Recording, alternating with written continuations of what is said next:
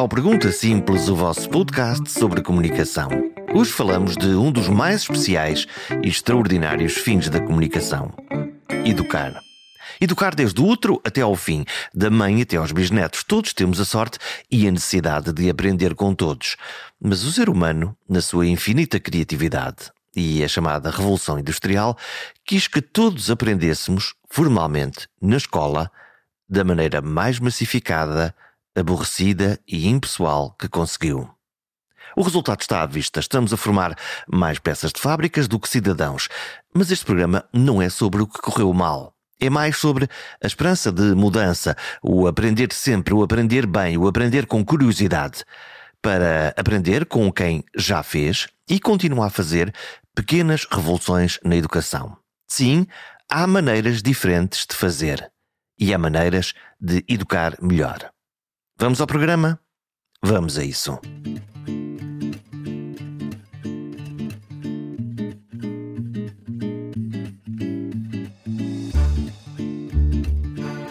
Hoje não há aula. A professora não veio, ou ainda não veio, ou ainda não abriu o concurso, ou esgotou-se. Hoje há aula, mas o tema parece profundamente desinteressante. Os conteúdos são despejados nos ouvidos dos alunos, o objetivo é passar no teste e sobreviver à média. Como numa fábrica, fazer o que há para fazer de forma mecânica, não criativa, não curiosa, quase não humana. Depois vem o teste, que procura o santo grau do conhecimento empinado, mas quase nunca apreendido. Decoramos e esquecemos. Decora, Jorge, decora. Não penses muito, é só para fazer. Mais uma vez, sem nenhuma emoção que não seja o medo de chumbar. Quem chumba é colocado, simbólica ou realmente, nas últimas filas da sala de aula. Como quem já não interessa para a média, para a forma criada. As mais das vezes, acusado de pura e simplesmente não querer aprender. Mas quase ninguém se pergunta porquê. E por isso recordo com magia o contrário de tudo isto. O professor de filosofia, no último ano de carreira, que queria ser chamado de Sócrates, porque sabia ser a sua alcunha nos corredores e que nas aulas usava os filósofos para nos divertir ou estimular a curiosidade. E aprendíamos muito. O professor Sócrates fazia uns testes intercalares notáveis. O último deles tinha uma única pergunta: o que não sabes de filosofia e ainda queres aprender? Não chamou ninguém. E todos aprendemos muito.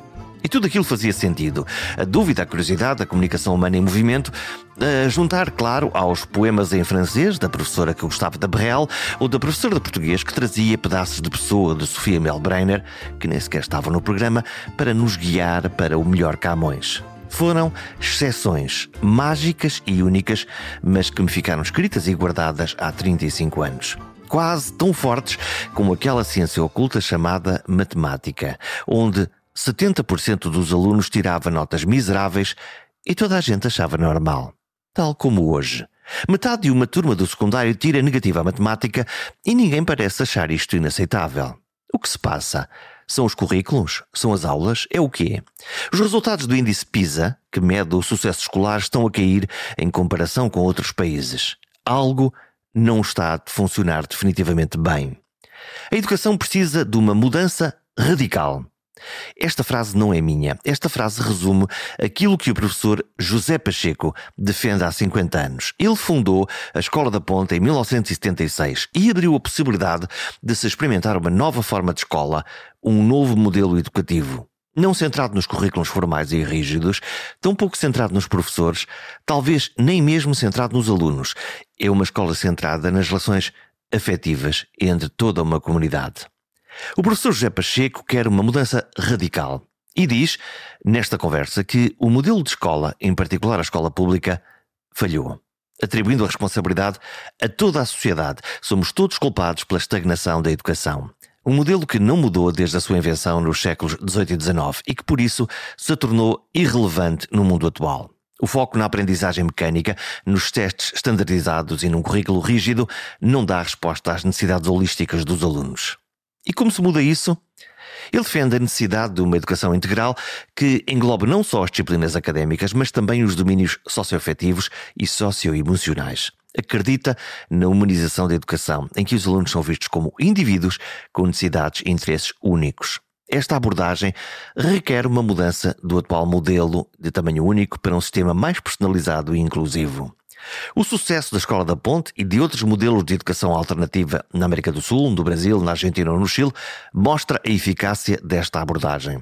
Ao dar prioridade à relação entre professores e alunos e ao criar um ambiente educativo que promove a aprendizagem holística. Estas escolas estão assim a produzir indivíduos completos e não só academicamente proficientes, mas também social e emocionalmente competentes.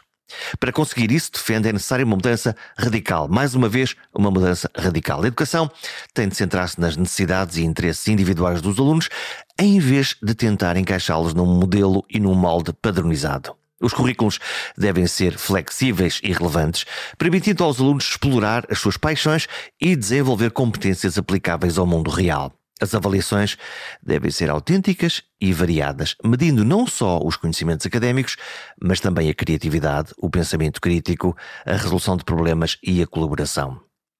Em abril, volta do Brasil, onde está a trabalhar, para estimular uma comunidade de diretores de escolas públicas para recriar o modelo educativo português, para quem o quiser encontrar ou ouvir.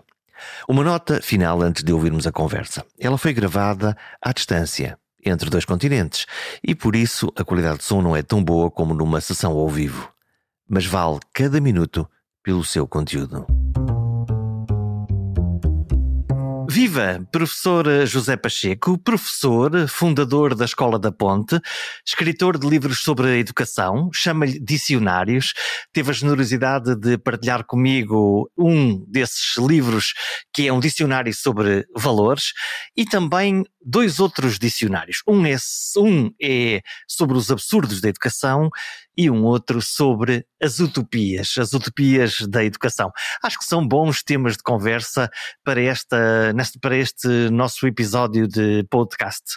Professor, pergunto-lhe, o que é que está a acontecer à nossa escola? O que é que está a acontecer, em particular, à escola pública portuguesa? Eu acho que não se está a acontecer, está a deixar de acontecer, não é? Aquilo que o Almada Negreiros dizia já em 1915, que todos os tratados que visavam salvar o mundo estavam escritos, só faltava salvar o mundo. Na educação é a mesma história.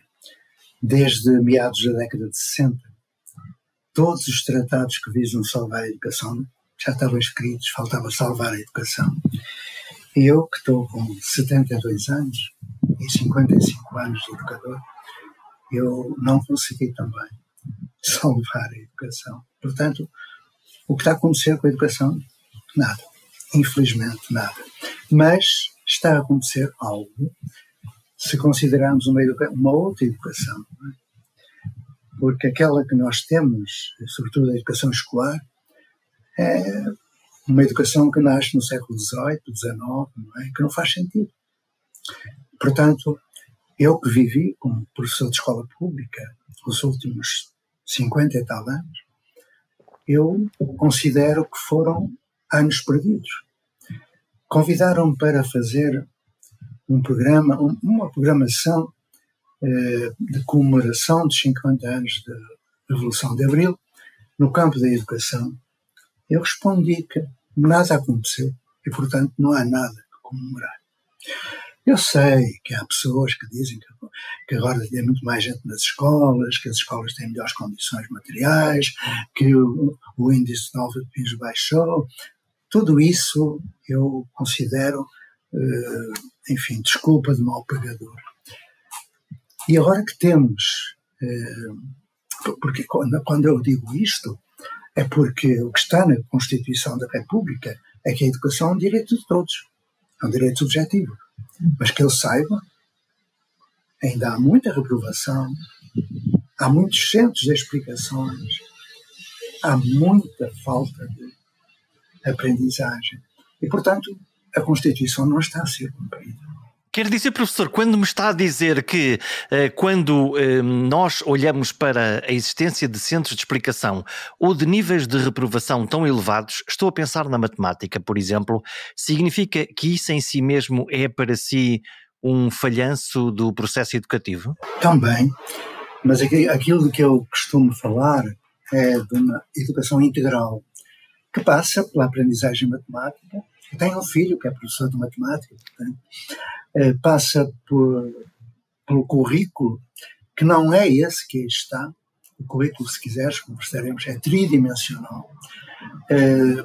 Passa por consideração do domínio socioafetivo, socioemocional, tudo isso junto numa educação integral, humanizadora, que é disso que se trata, e isso eu não vejo. Mesmo a Escola da Ponte, ela tem 47 anos, não é uma jovem, tem 47 anos. É uma das escolas mais conhecidas no mundo. Eu tenho mais de uma centena de livros publicados, nenhum está publicado em Portugal, estão publicados em várias línguas, em vários países. Só no Brasil tenho perto de 100 livros publicados. E o que eu escrevo é que a ponte provou a possibilidade de mudança. A partir daí, promoveu alguma inovação, mas imediatamente cristalizou. Então, quando eu escuto algumas vozes que ocultam essa realidade da falência da escola pública, quando um aluno é excluído, quando um aluno não aprende, é reprovado, quando um aluno vai para um centro de explicações, é falência do sistema. Então, aquilo que eu publico, que eu procuro ajudar a fazer, e em vários países, é exatamente uma escola com outras características, que não essas que aí estão. Agora, têm aparecido aí uns projetos megalómanos, caríssimos, já no particular, e que são um engodo, porque não é mais do que aquilo que se faz em outro lugar, mas tem piscina, tem internet, tem etc. Então, resumindo, não sou pessimista, mas também não sou otimista. Sou esperançoso. Espero ainda ver, por isso é que eu mando cartas para os meus netos, espero ainda ver no meu tempo essa tal educação familiar, social e escolar que as crianças, os jovens, os adultos merecem. E que não acontece. Falou-me da Escola da Ponte, criou essa escola em 1976. Que escola é essa? Que princípios tinha a Escola da Ponte e tem a Escola da Ponte desse vislumbre da nova educação? Nós tivemos muitos visitantes, muitas teses de doutoramento, mestrados lá foram feitos, enfim. E o que as pessoas diziam quando faziam uma visita é: não tem sala de aula. Não tem turma, não tem aula, não tem teste, não tem diretor. Eu ficava a olhar para elas e perguntava: porquê é que dizem o que não tem? Porque não dizem o que tem? Olha, hoje a Escola da Ponte está na história da educação. Porquê? Porque foi a primeira escola no mundo. Portugal deveria orgulhar-se disso e não o faz. Foi a primeira escola no mundo a passar do centro do professor para o centro do aluno, do paradigma da instrução para o paradigma da aprendizagem. A primeira, embora no Jardim de Infância, Reggio Emília tivesse feito isso 10 anos antes, mas era no Jardim de Infância. Nós foi no ensino básico. Foi a primeira vez. E o que é que a escola tem? Não digam o que não tem. O que é que ela tem? Tem o direito à educação, como todos. É essa a diferença. Quando Jorge Sampaio visitou a escola, no final da década de 90, ele se emocionou muito, ele e a esposa, e ficou dentro da escola, dispensando a presença da televisão, da rádio, dos jornais, conversando com os jovens. E eu nem vou dizer o que ele disse, vou só finalizar esta referência ao Jorge Sampaio com a participação dele na Assembleia de Escola. Ele chorava como uma Madalena, de emoção, e dizia: quem dera que os nossos deputados viessem ver esta Assembleia. E ergueu o braço e disse: e mantendo durante a vossa vida toda o braço levantado. Eles pedem a palavra, eles escutam, eles são cidadãos. Não há uma aula de educação para a cidadania. Há uma escola onde se aprende cidadania, no exercício de cidadania. É uma outra forma. Mas repara, a ponte está atrasada, porque passou para o centro do aluno. Mas hoje, no Brasil, na Argentina, no Chile e em outros lugares, sobretudo na América Latina, eu trabalho com o centro sem centro. O centro não é o professor, nem ao aluno. O centro é a relação. É a relação que não é apenas cognitiva, é afetiva, emocional, estética, ética, espiritual até. E aí nós temos que criar um ambiente educacional de aprendizagem, a que eu chamo novas construções sociais de aprendizagem, em que a educação efetivamente acontece integralmente. E isso está a acontecer aqui, na América do Sul. O Agostinho da Silva esteve aqui 25 anos. E um dia fui visitar a cátedra Agostinho da Silva, encontrei uns manuscritos, e num deles ele dizia o seguinte: Portugal desembarcou na África, século XVI, não é? Na Ásia, desembarcou na América, só falta Portugal desembarcar em Portugal. Eu acrescento, isso vai acontecer com a nova educação que está a nascer no Sul. Em abril eu vou aí. Existe em Portugal um movimento chamado Arca, que é a Assembleia das Redes, Comunidades de Aprendizagem, onde não há centro, há relação e há aprendizagem centrada em quê? No sentido, no significado. Então, o que vai acontecer em abril é o abril da educação. São centenas de educadores, professores, pais. Olha, o João Costa e o António Leite, que eu conheço bem, também poderiam participar se não fossem embora agora. Então, nós vamos fazer um movimento de integração, de religar, está tudo separado, cartesianamente separado. E aquilo que eu te digo é que não faz sentido nenhum ouvir falar de sala de aula no século XX, muito menos no século XXI. Enquanto continuamos a falar de sala de aula, nada acontece. Estão a gostar do Pergunta Simples? Estão a gostar deste episódio? Sabia que um gesto seu me pode ajudar a encontrar e convencer novos e bons comunicadores para gravar um programa? Que gesto é esse? Subscrever. Na página perguntasimples.com tem lá toda a informação de como pode subscrever. Pode ser por e-mail, mas pode ser, ainda mais fácil, subscrevendo no seu telemóvel através de aplicações gratuitas como o Spotify, o Apple ou o Google Podcasts. Assim, cada vez que houver um novo episódio, ele aparece de forma mágica no seu telefone.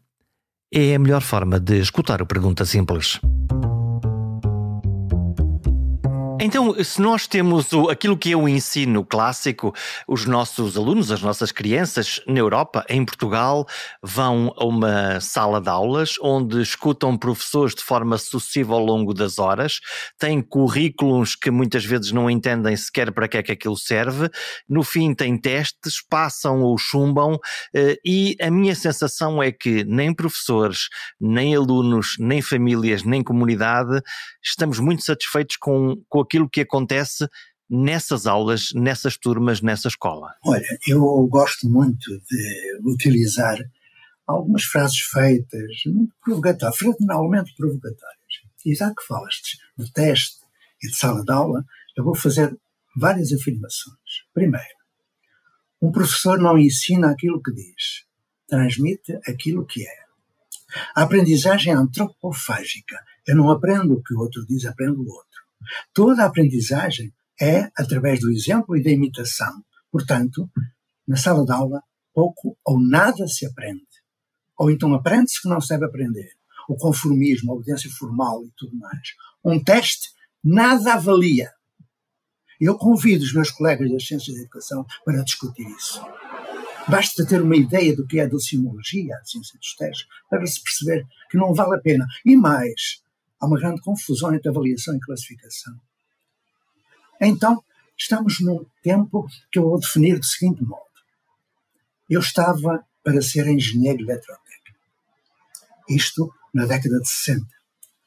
Até que eu me decidi para professor, não importa porquê. E eu fui. Eu sabia muito de eletrotecnia, mas eu não sabia ser professor. Eu sabia dar aula, que é outra coisa, que é o que se faz ainda hoje. 50 e tal anos depois, eu tive que aprender a ser professor. Foi doloroso. Porque aquilo que ainda hoje se faz na formação de professores, eu trabalho na universidade aqui, em mais de uma dúzia de universidades do Brasil, colaborei em algumas portuguesas, o que se faz é a reprodução do modelo do século XVIII e XIX, da Processo Militar e da Primeira Revolução Industrial. Agora, O discurso está enfeitado, não é? Mas a prática é miserável. António Novo diz, sofisticou-se o discurso e contradito com a prática, que temos a miséria das práticas. Volto a dizer que não sou cético, que não sou pessimista e não sou otimista. Eu acredito nos professores, fui dirigente sindical, acredito nos professores e fui dirigente sindical, mas não compactuo com certas coisas, né? O neocorporativismo não é comigo, não. Conheço muito bem o Mário e tudo mais, eu não vou por aí. Então, se quiseres em abril acompanhar algo que vai realmente valer a pena fazer, que é uma nova construção social de aprendizagem e educação, em que Portugal, de novo, 47 anos depois da Escola da Ponte, vai mostrar ao mundo, né, como diria o nosso Agostinho da Silva, né, vai desembarcar em Portugal essa nova educação. Eu aprendi essa nova educação nas comunidades indígenas, no Xavante, no Tupinambá, nos Pataxós. Aprendia nos quilombolas que os portugueses criaram com a escravatura. Aprendi nas favelas brasileiras, onde não há possibilidade de disfarçar a miséria. Aprendi num país onde convergem todas as culturas, portugueses, italianos, alemães, japoneses, está aí tudo. É o único país onde um muçulmano casa com um israelita, por exemplo, não como judeu. É fantástico o que está a acontecer aqui. A Europa está atrasadíssima. Essa coisa da Finlândia, temos muitas Finlândias no Brasil, muito melhor que a Finlândia. Em 2018, eu fui convidado para ir à Índia apresentar um projeto que eu estava desenvolvendo no Brasil. Quem foi que eu encontrei? Mais 6 países selecionados. Finlândia, Singapura, primeiro lugar no PISA, Estados Unidos, Israel, Japão e por aí vai.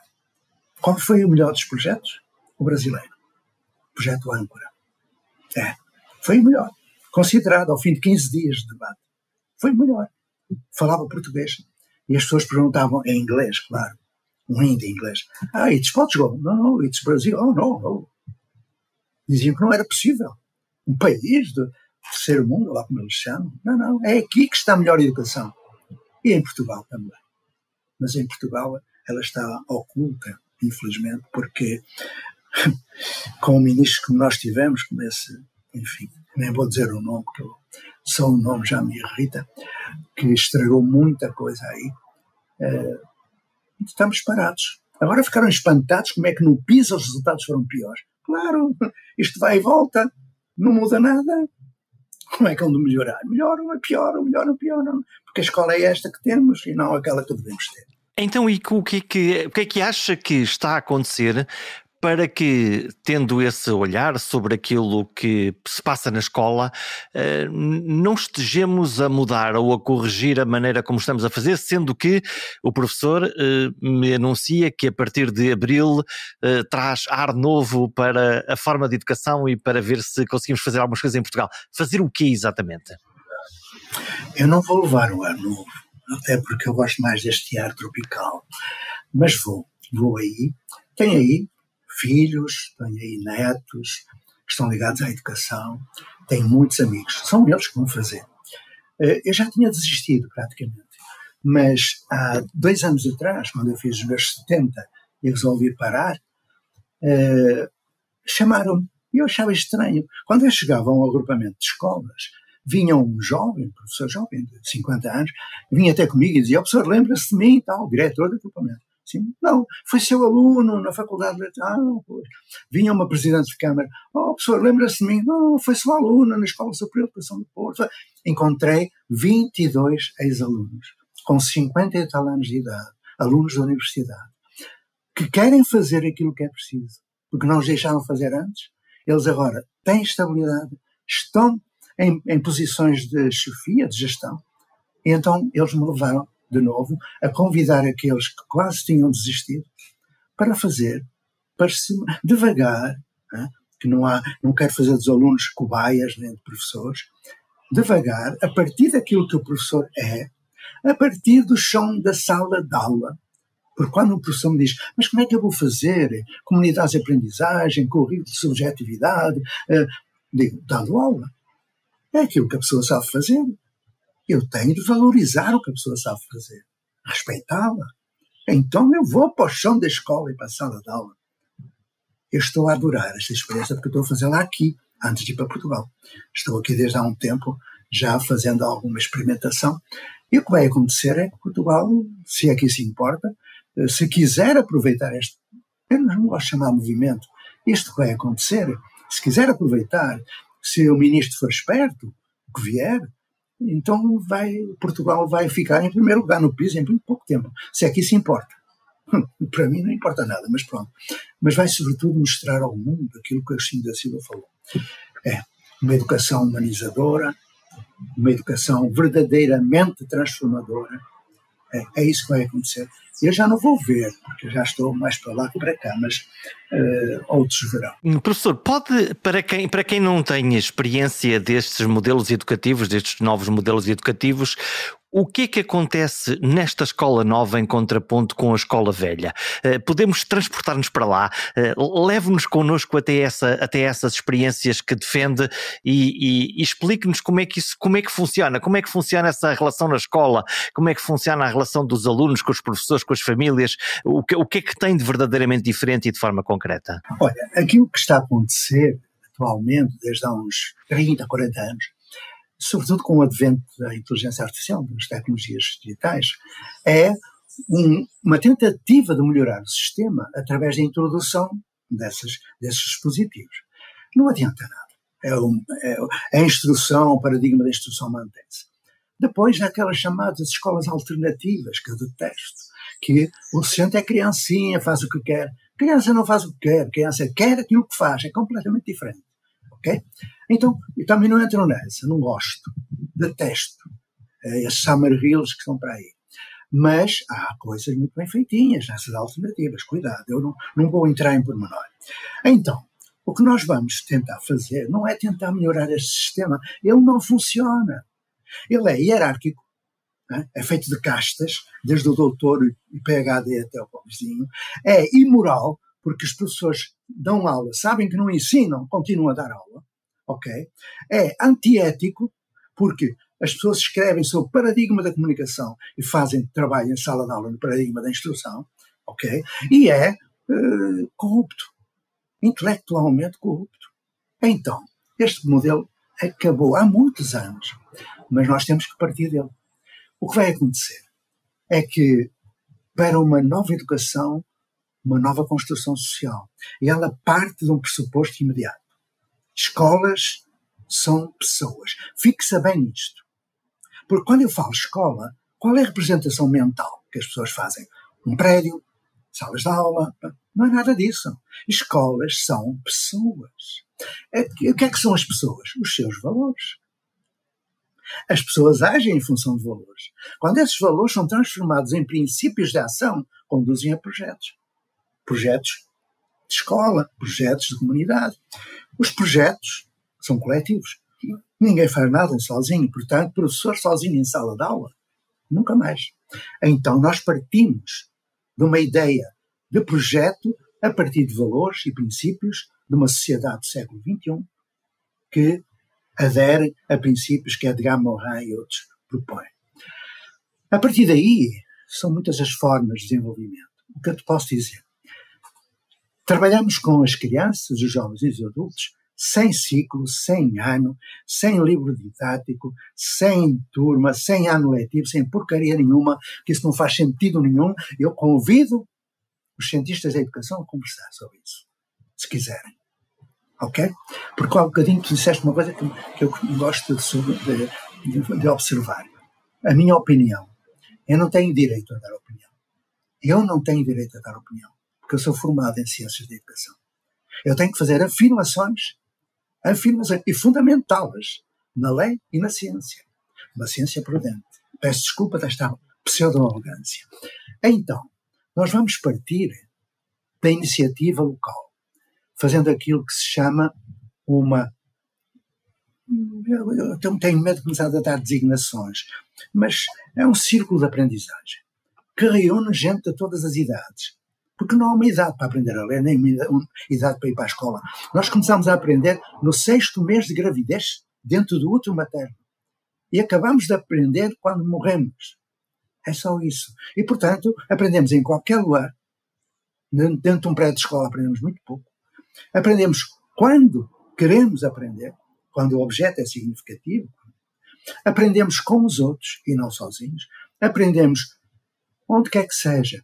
Num centro cultural, numa igreja, na internet, numa praça, na floresta, em casa e dentro do edifício da escola. Com certeza, não vou implodi-los.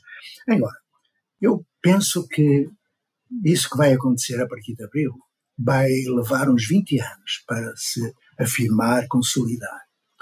E vai ser algo que eu não consigo vislumbrar. Eu apenas sei o início. E o início é: escolas são pessoas. A partir deste axioma, tudo muda. Tudo muda.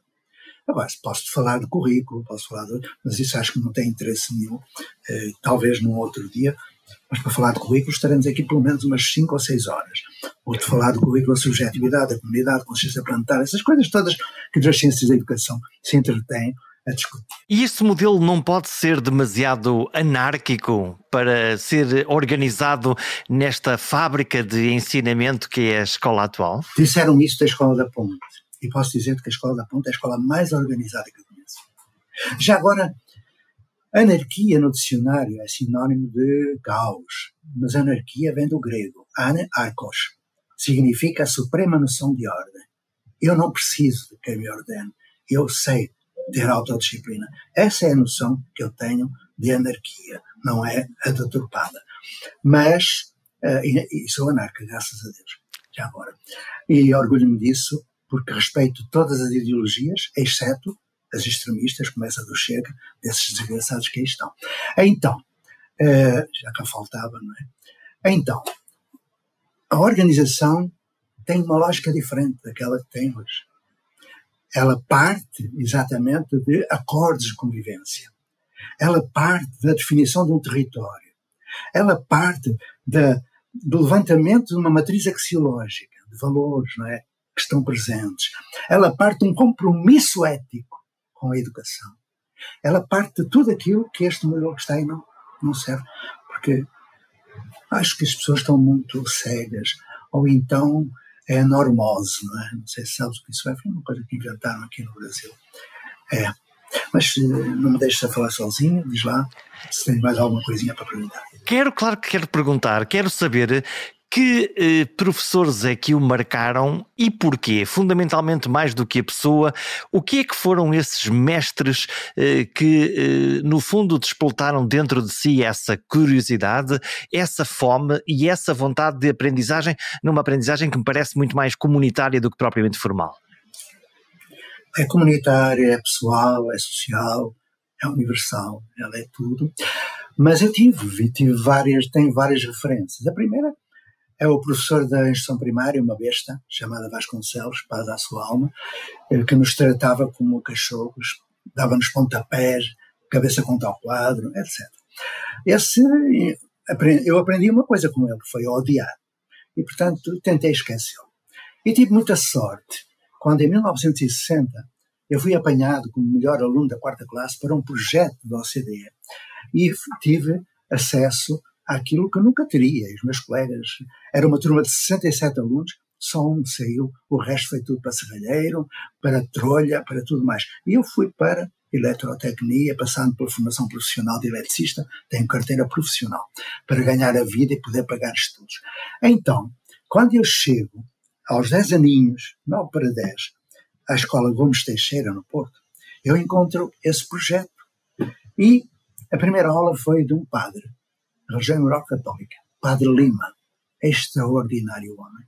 Ele entra, olha para nós, crianças a tremer de frio, descalças, cheias de piolho. Eu era da Ilha dos Tigres, né? Com a Ilha de São Vítor, com a Ilha de Miracá e tudo mais, éramos os pobrezinhos do lugar. E ele olha para nós e diz: o que é que tu queres saber? Perguntou-me. Eu disse: eu quero saber o que era a Rua da Vitória antes de ser a Rua da Vitória. Ah, é? Vem cá. Escreveu uma coisa num papel e diz: vai à biblioteca, voltas daqui por meia hora e vais-me dizer a resposta. Eu fui. Eu recebi todos os prémios de leitor dos anos em que trabalhei e estudei, porque ele me ensinou que tudo parte de uma pergunta. O que é que tu queres saber? O que é que tu queres ser? Não é o que queres ser quando for grande. Isso é um insulto. Criança é. não vai ser. Mas o que é que tu queres ser? O que é que tu queres fazer? O que é que tu queres saber? Depois, quando passei para a Industrial, encontrei um homem chamado Pedro Homem de Melo. Meu professor durante 3 anos. Língua portuguesa e história universal. Bem, ele não queria falar da Revolução Francesa, claro, mas pronto. Ele me ensinou a amar Camões, Pessoa, etc. Ensinou a amar. Depois encontrei uma professora de francês, porque me apaixonei. Eu posso contar uma historinha para acabar ou não? Claro que sim. Eu estava na indústria, nunca tinha tido uma professora, eram tudo homens, não havia engenheiros na altura. Eu estou a falar da década de 60. E eu tive que fazer uma disciplina na área das humanísticas, uma língua. Escolhi o francês, na altura era o francês. E vem aquela jovem de 18 anos, eu tinha 17. Paixão à primeira vista, pensando eu ser platónica. Aí, estás a ver, eu ia para a primeira fila, como sou estrábico, eu pensei que ela não percebesse que eu estava a olhar para ela, mas eu estava antropofagicamente a absorver tudo o que ela dizia. Eu era o melhor, não escrevia uma linha, escrevia depois tudo o que ela escrevia no quadro. Ok, até que chegou o último dia. Eu estava, como tu imaginas, né? Naquela altura, quando acabava a aula, os professores iam levantar. Alguns mandavam fazer a que me via, eu não fazia, lógico. Podem sair, se eles dissessem, fulano fica, é porque ia ser punido ou advertido.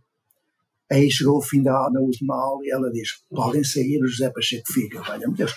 Uma mulher que eu amo, em segredo, pensava eu, ela vai-me punir, e nunca mais a vou ver.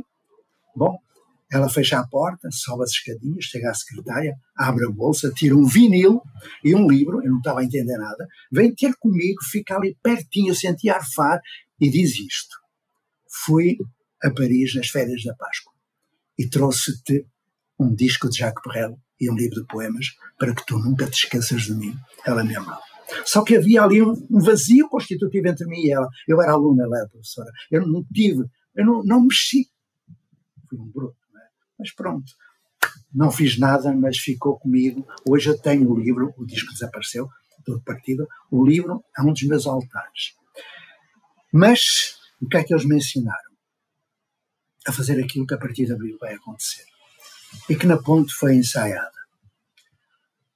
Quando um jovem com trisomia 21 chegou à Ponte, sinto-me tal, na década de 90, eu pedi o relatório e vi que estava escrito que aquele jovem tinha 9 anos, não sabia ler nem escrever, nem o nome dele identificava e nunca iria aprender a ler. Estava escrito. Eu peguei naquilo, joguei fora, tirei fora. Profecia autorrealizada, nunca vai aprender a ler. Então dizia, ensinar-lhe a apertar os botões da camisa e tal. E eu perguntei àquele jovem, o que é que tu queres ser? Ele perguntou-me, eu posso dizer?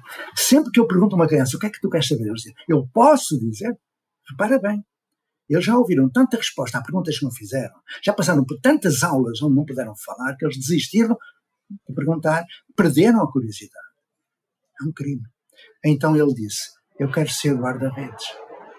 Olha, fizemos um projeto de vida para aquele jovem. Em 3 meses ele aprendeu a ler, fez um técnico profissional, e quando Portugal ganhou o Campeonato Europeu de Futebol de Salão, o guarda-redes da Seleção Nacional Portuguesa era o André Mesquita. Tem a medalha de ouro no município de Santo Tirso. Dá para entender esta minha agitação?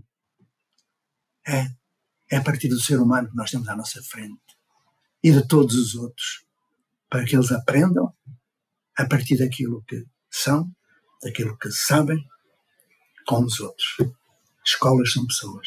Este podcast chama-se Pergunta Simples e eu gostava muito de aprender, nesta conversa em que já aprendi tanto, como se ensina a curiosidade, como se ensina a perguntar. Não se ensina. Ajuda-se a descobrir essa competência. Agostinho também tem coisas sobre isso, mas não vou citar algo novo. O que nós fazemos é desenvolver senso crítico. Porque quando me dizem, eu ponho os meus alunos a pesquisar, mas assim, ensino-nos a escolher informação pertinente ou eles perdem-se na internet. Ensino a selecionar informação, ensino a comparar informações, ensino a avaliar informação, ensino a sintetizar informação, ensino processos complexos como comunicar a informação, transformar a informação em conhecimento e partilhar o conhecimento, e aí existe avaliação, evidência da aprendizagem. Isso é forma de desenvolver criatividade, curiosidade e perguntar. Quando uma criança entra numa escola e um professor papagaio começa a falar daquilo que... E passado um tempo diz, este não acompanha o ritmo da aula. O que é isso de ritmo da aula? Ensina todos da mesma maneira quando cada um aprende a seu modo. E eu não estou a dizer mal dos professores. Eu estou a questionar o sistema. Os professores são vítimas, porque também querem ser. Okay? O burnout está aí. Então, o que é que eu hei de mais dizer sobre isso? Que te convido e vos convido, para quem estiver a escutar, para, em abril, ver-te o que vai acontecer. Vai acontecer coisa muito boa. E é surpresa, não é? Já não é? Quem quiser poderá contactar-me.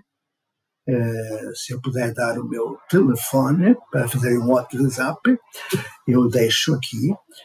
É brasileiro, claro, não tem telemóvel desde há 22 anos, mas me orgulho de ser português. Aliás, quando eu vim para cá fiquei mais patriota do que nunca, mas já vai. O meu telemóvel celular é o 0055, que é o Brasil, não é? Depois tem 61, que é o indicativo do Brasil, 61, depois 999-295905, repetido, 0055 61 999 295905. Estou sempre disponível para quem queira juntar-se à causa das crianças. É para isso que a gente serve, para servir. E eu espero que haja portugueses que disso se apercebam e que não acreditem no que eu digo, que façam alguma coisa com essas pessoas que aí estão e que vão fazer coisa muito boa. O contacto fica aqui também. Escrevo igualmente na página do Pergunta Simples, para quem quiser deixar uma mensagem ao professor José Pereira. Sentiram-se inspirados? Tiveram um vislumbre da utopia da nova educação? Digam-me coisas. E até para a semana.